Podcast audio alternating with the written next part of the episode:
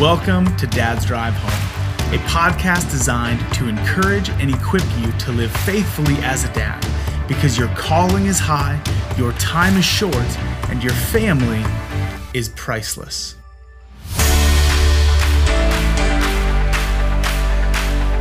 Hey, dads, welcome back to another episode of Dad's Drive Home.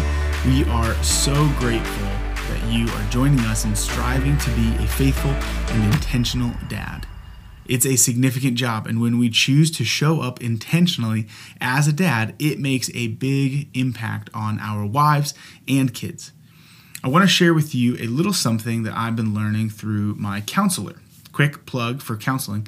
I think counseling is hugely beneficial, and I really want to get rid of the stigma around counseling.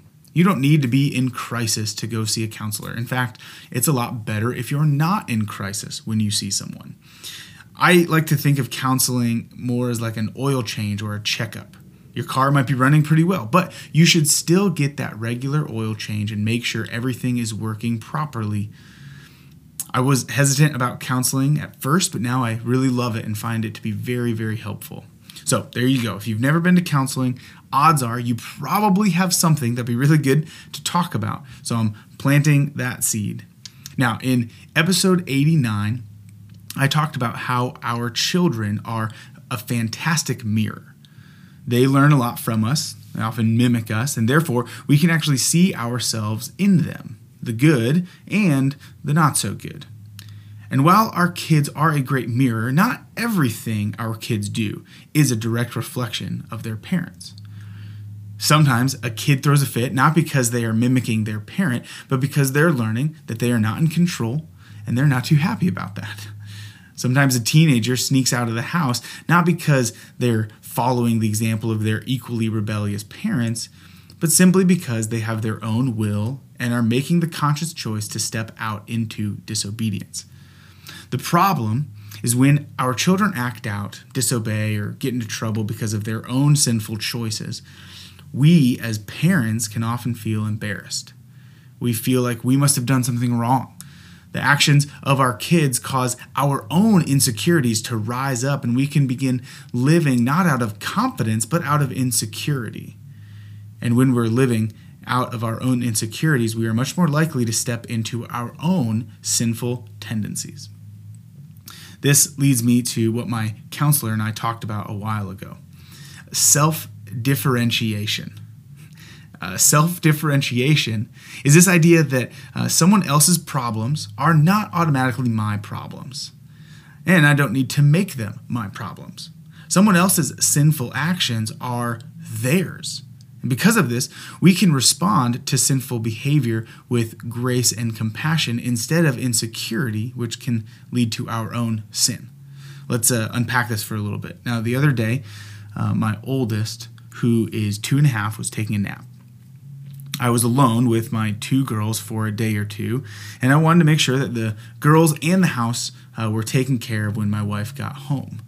It's a little more stressful when you're doing everything on your own, so my stress levels were already a little bit elevated. Uh, but when I got Aaliyah up from her nap, I opened the door and I saw her dresser drawers all open and all of her clothes were thrown all over the floor. Instantly, I started to feel really overwhelmed. I need to get Aaliyah up her sister's crying and ready to get up in the other room. I need to get them a snack and start thinking about prepping dinner. And now I have a mess to try to figure out. And I am confident that I'm not going to remember how the clothes are supposed to be organized. So my wife is going to come home and she's going to be frustrated and I'm going to feel like a failure. Now, that last thought about feeling like a failure, that's really the root of my insecurity and this moment. And my immediate response to that insecurity is anger. I wanted to yell. I wanted to punish my daughter, not for playing with her clothes, but for making me feel insecure. So now, what was once her problem was becoming my problem.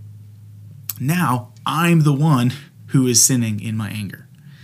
Now, thankfully, by the grace of God, in that moment, the idea of self differentiation came in. I realized as I'm standing at that door looking at the mess on the floor that this is not my problem. I did a quick self assessment and saw that I haven't done anything wrong. I'm not failing in this moment. And honestly, even if I had failed in the past, or even if I do fail in the future, Jesus gives me the grace for all of my failures. So I don't have to meet this mess with my own insecurities. We don't have to meet sin with more sin. Now, there's a lot to unpack with this concept of self differentiation, but here's the quick takeaway the next time your kid disobeys or does something that makes uh, your life a little bit more difficult, pause and do a quick self assessment.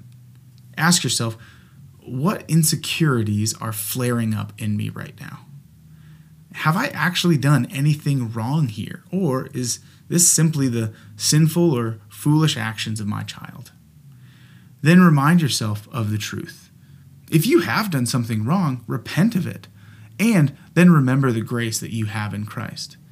But if you haven't done anything wrong, move forward in confidence rather than insecurity and allow your confidence to help you respond with grace and compassion. Now, if you're a psychologist or counselor and you know a lot more about self differentiation than I do uh, from my few sessions and little research on the topic, uh, we would love to hear from you about how to use this tool to help our parenting. So please don't hesitate to reach out to us. Uh, thank you so much for listening. Have a great day.